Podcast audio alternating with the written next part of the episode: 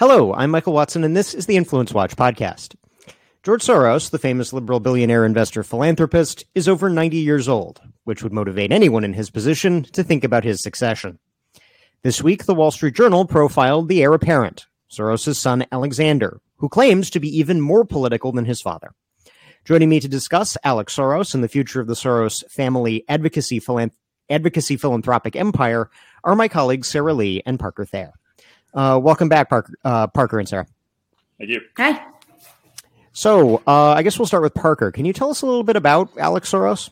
Yeah, sure. Um, so, Alex Soros, for those of us who pay close attention to the Open Societies Foundation and George Soros' operations generally, Open Uh, Society Foundation. Uh, quick interruption. Uh, Open Society Foundation. That is George Soros and now the Soros family's Yes. principal philanthropic for advocacy purposes vehicle. Yes. Yes, and it's it's a, a network that it, it's not just in the United States. This is spanning continents, dozens of countries. Open Societies Foundation is uh, kind of uh, operating on a global scale, um, and it's generally the Open Societies Network is the name for Soros's philanthropic network worldwide.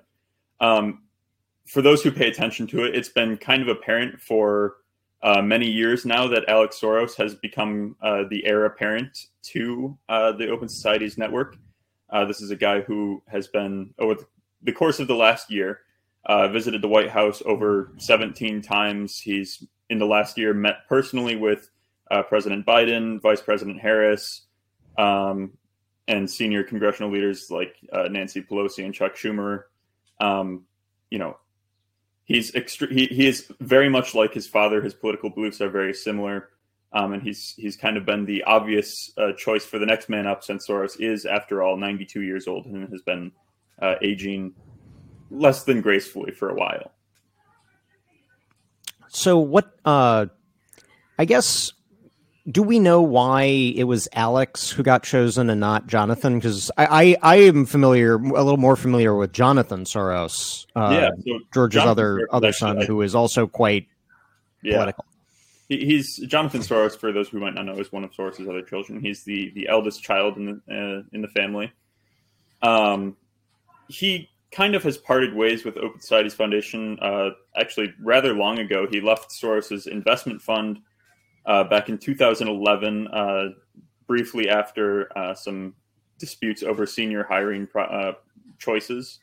Uh, George and Jonathan kind of clashed on that. Jonathan's always been a you know a, a powerful personality and, and did not always get along with his dad. Um, Alex is you know a much more reserved person. He's he's not as powerful of a person. The Wall Street Journal article notes that he's kind of uncomfortable in a room as a public speaker. He's um, you know uh, more willing to follow in his dad's footsteps than try and make his own path. So uh, now that it looks like Alex is going to be the is going to be the successor, what what roles does he already hold?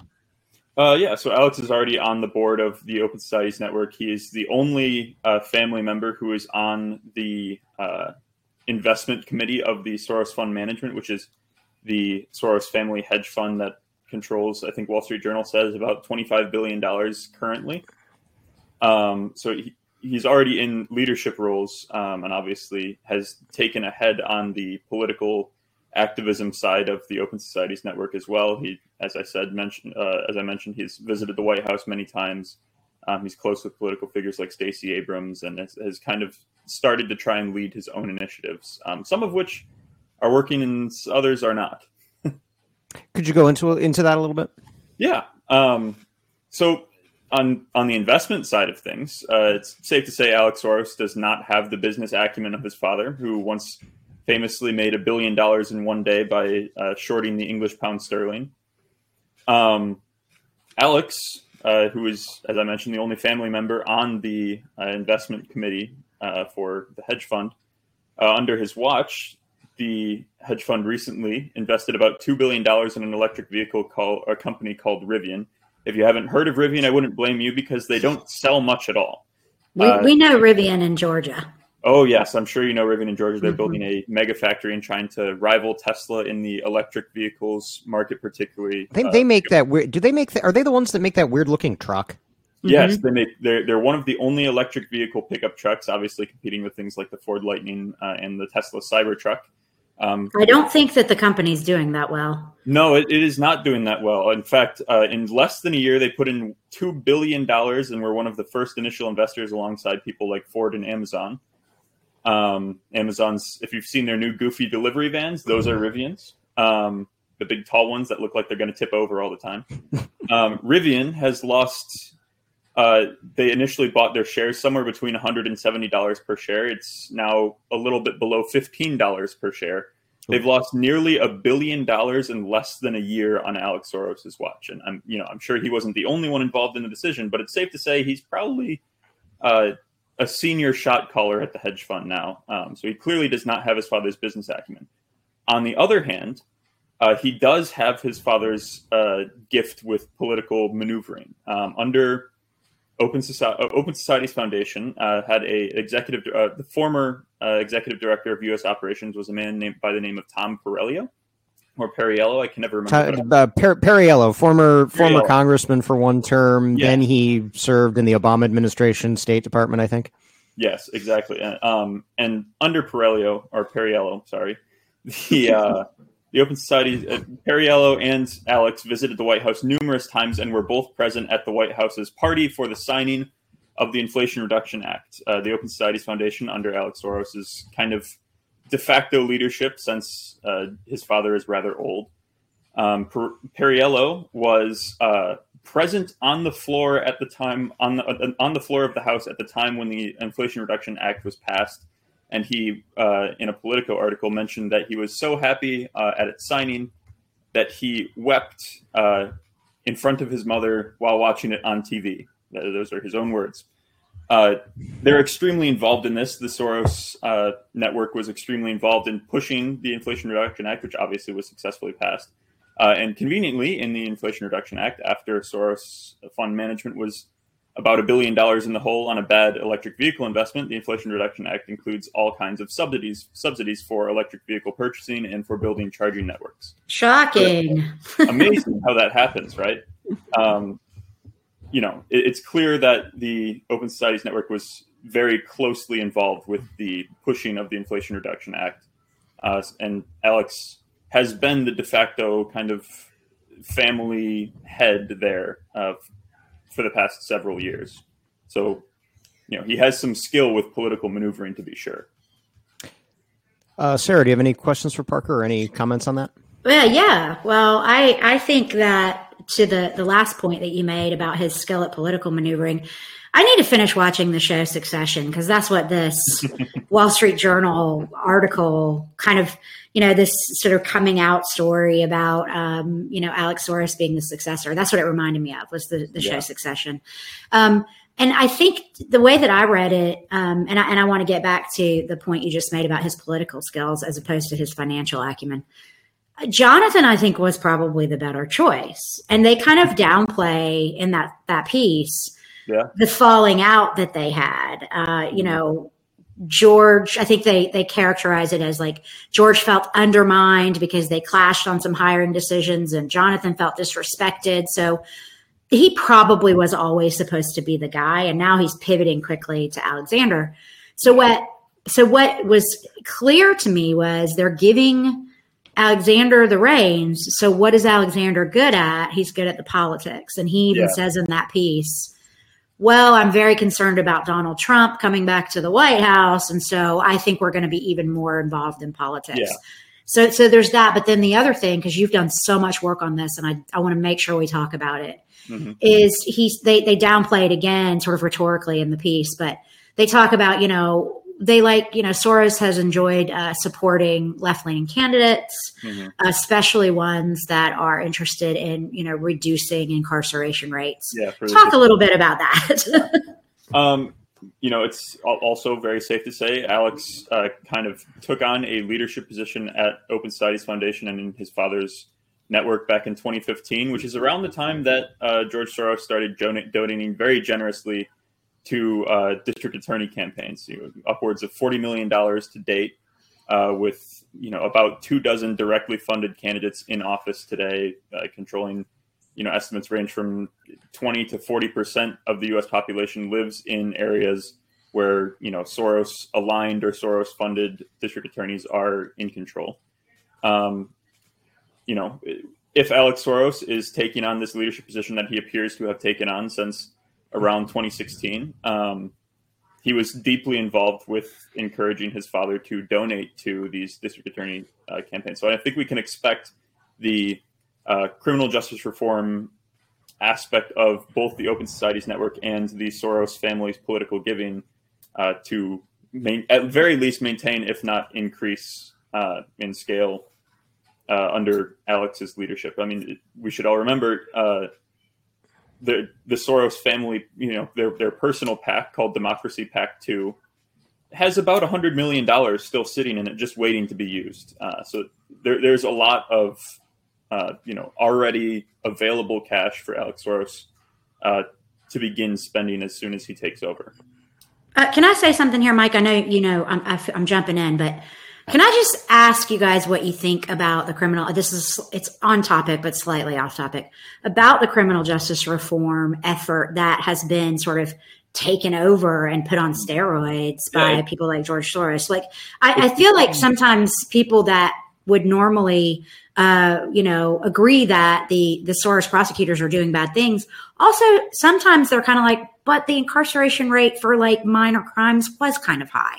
So, so what do you think about that? And especially like in relation to a Soros who then came in and like put it on steroids.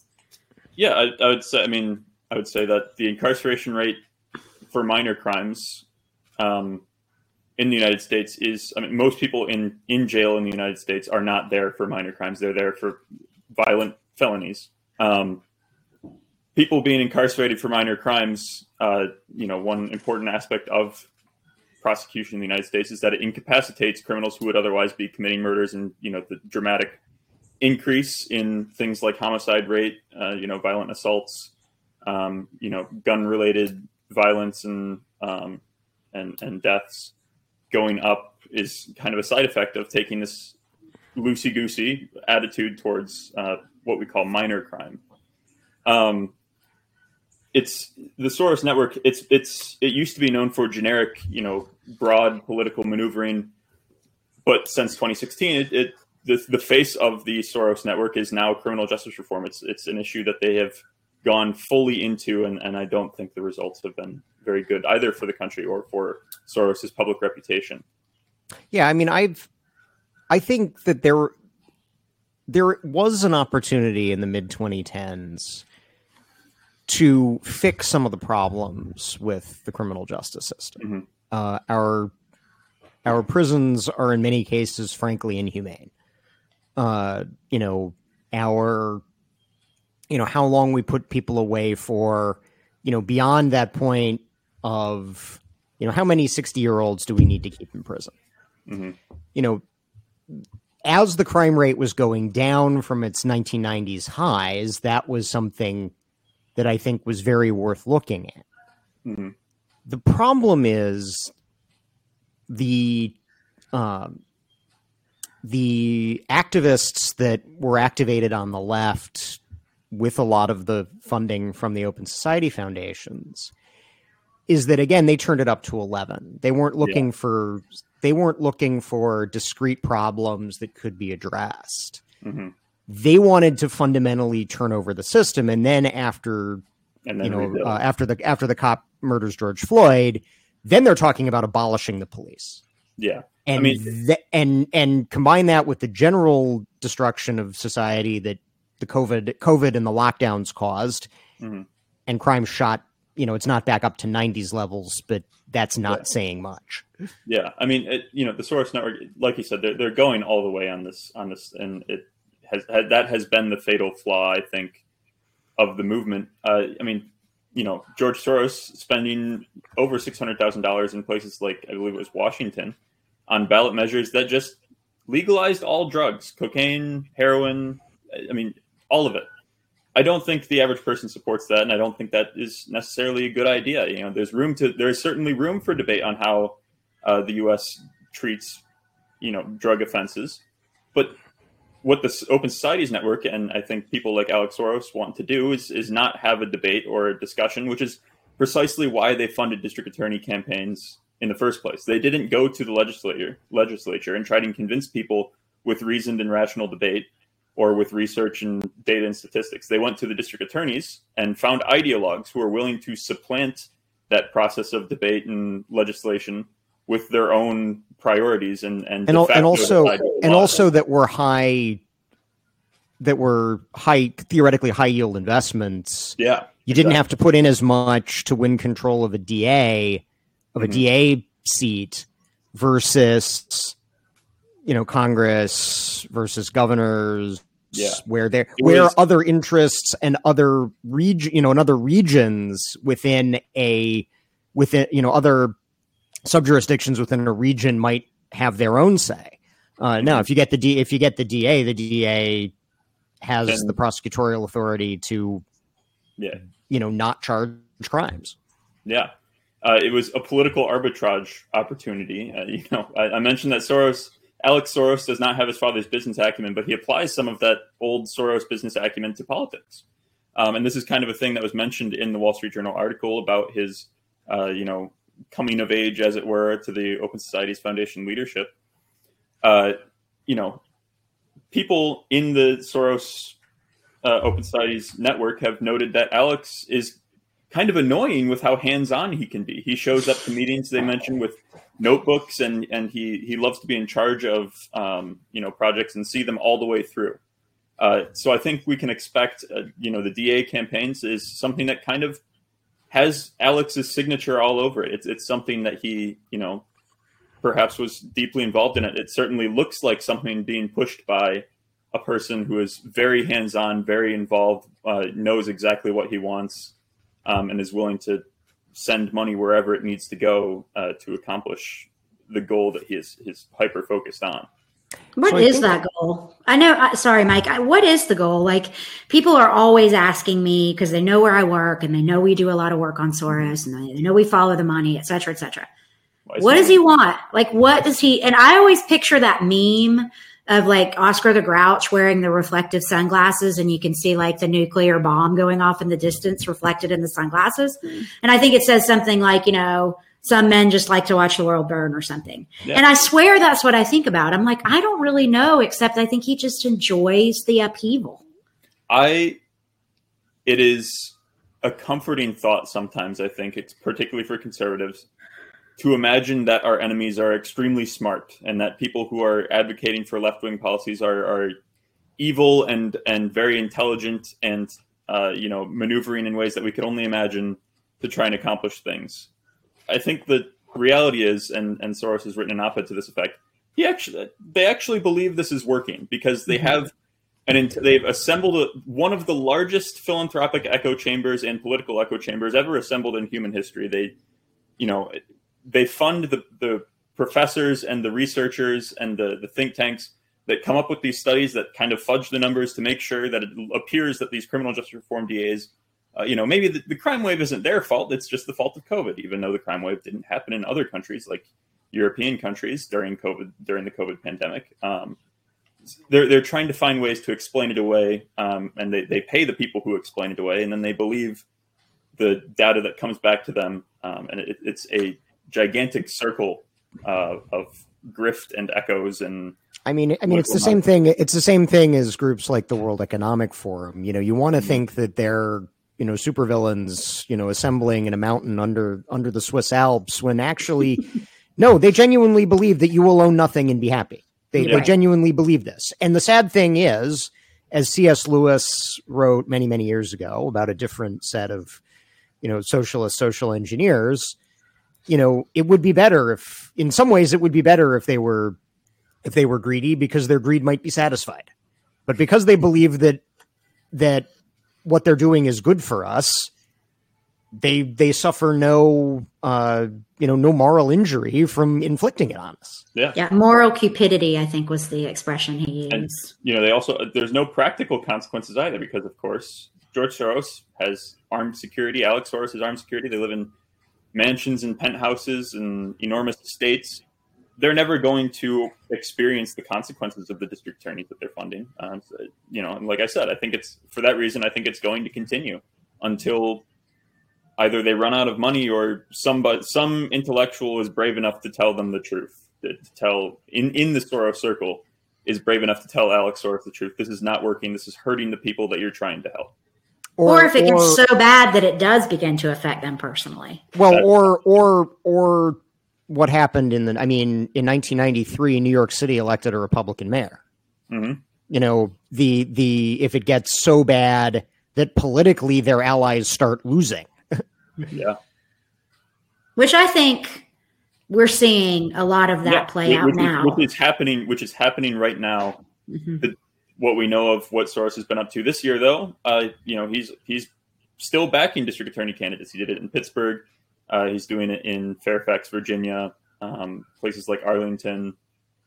He's still doing it. Uh, but you know, the the title of Soros-backed DA is incredibly toxic politically, um, and and Soros-backed in general is incredibly toxic. Now, one of the things mentioned in the Wall Street Journal op-ed is that they, uh, you know, uh, Anthony Romero, I think it was, uh, of the American Civil Liberties Union, says that he does not think that Alex Soros will be remain such a boogeyman to conservatives. Where I, think was his words.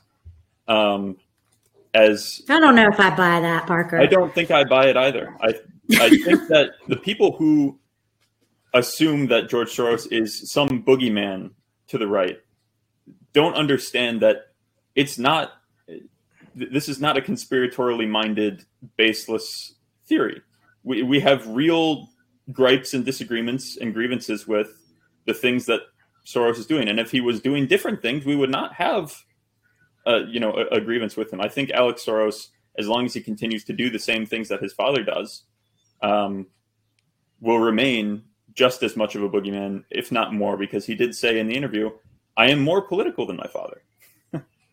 But is he going to be as successful? Because one thing stuck out to me, um, and I'm sorry to keep interjecting. I know Mike's looking at me like, "All right, hush." Um, there was one line that that stuck out to me, and it was kind of, I guess, it was cl- closer to the end of the article where one of his sports betting buddies is talking. They've quoted him, and he says something like, "Yeah, he never, Alex, he never makes me pay when he wins. He just rubs it in my face." And I'm like, "Well, that doesn't sound like that's going to work out too well." I think his father definitely would make you pay, is what I'm saying. Potentially, um, I you know, there's a lot that remains to be seen, but I think we can expect that he'll definitely remain successful in in I mean, he has he has what twenty five. I, I saw in the journal piece it's what twenty five billion in assets. Yeah, twenty five billion essentially to command. Yeah. Um, now you know a billion less since Rivian since the Rivian investment went bad, um, and they've they've now sold most of those shares. Um, but yeah, I I think we'll. I, I still think that Alex Soros is a force to be reckoned with, even though he might not be his father. He still he still has the network that his father built to surround him and advise him and help him achieve whatever goal uh, he decides to set his heart on. All right. Well, uh, I guess before we let you guys go, do you have any any closing thoughts, Sarah? Uh, no, not really. I, I, do sort of still wonder. Um, I think Parker gave an excellent um, sort of you know diagram of what we can expect, but I do sort of wonder. I'm always struck by Soros's ability to kind of shift gears a little bit, and I and I think Jonathan Soros was quoted in the piece as saying the same thing. For example, like when George came out and said, you know, China's not doing good things.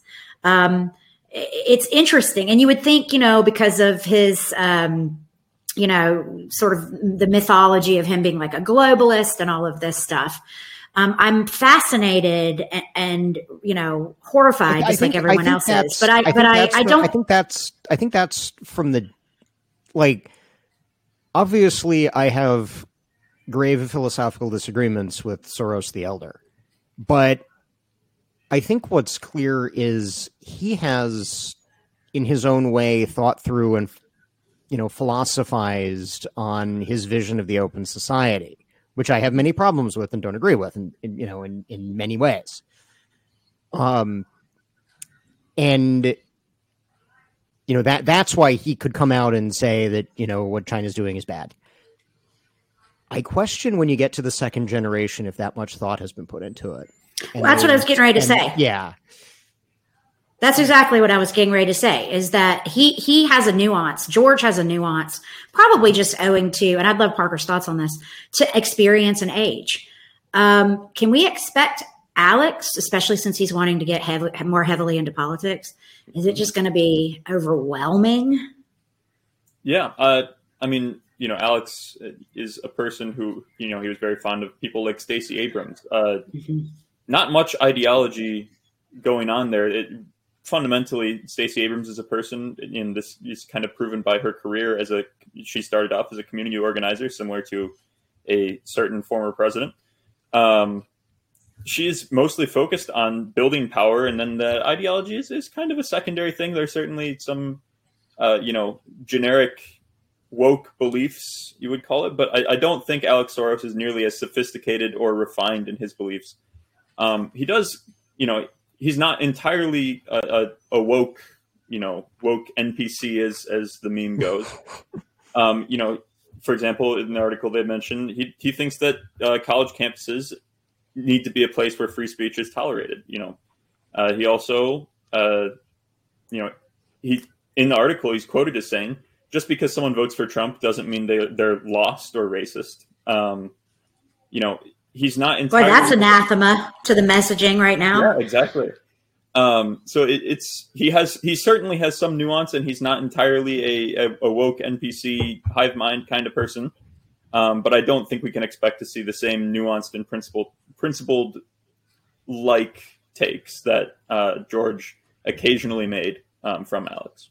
All right. Well, thanks again to my colleagues Sarah Lee and Parker Thayer for joining us. That's our show for this week. We encourage our listeners to subscribe on Stitcher, Apple Podcasts, or Spotify. And if you have subscribed, thank you. And please leave us a five star rating. Those ratings really help us find new listeners, especially if they come with a positive review. We'll see you all next week.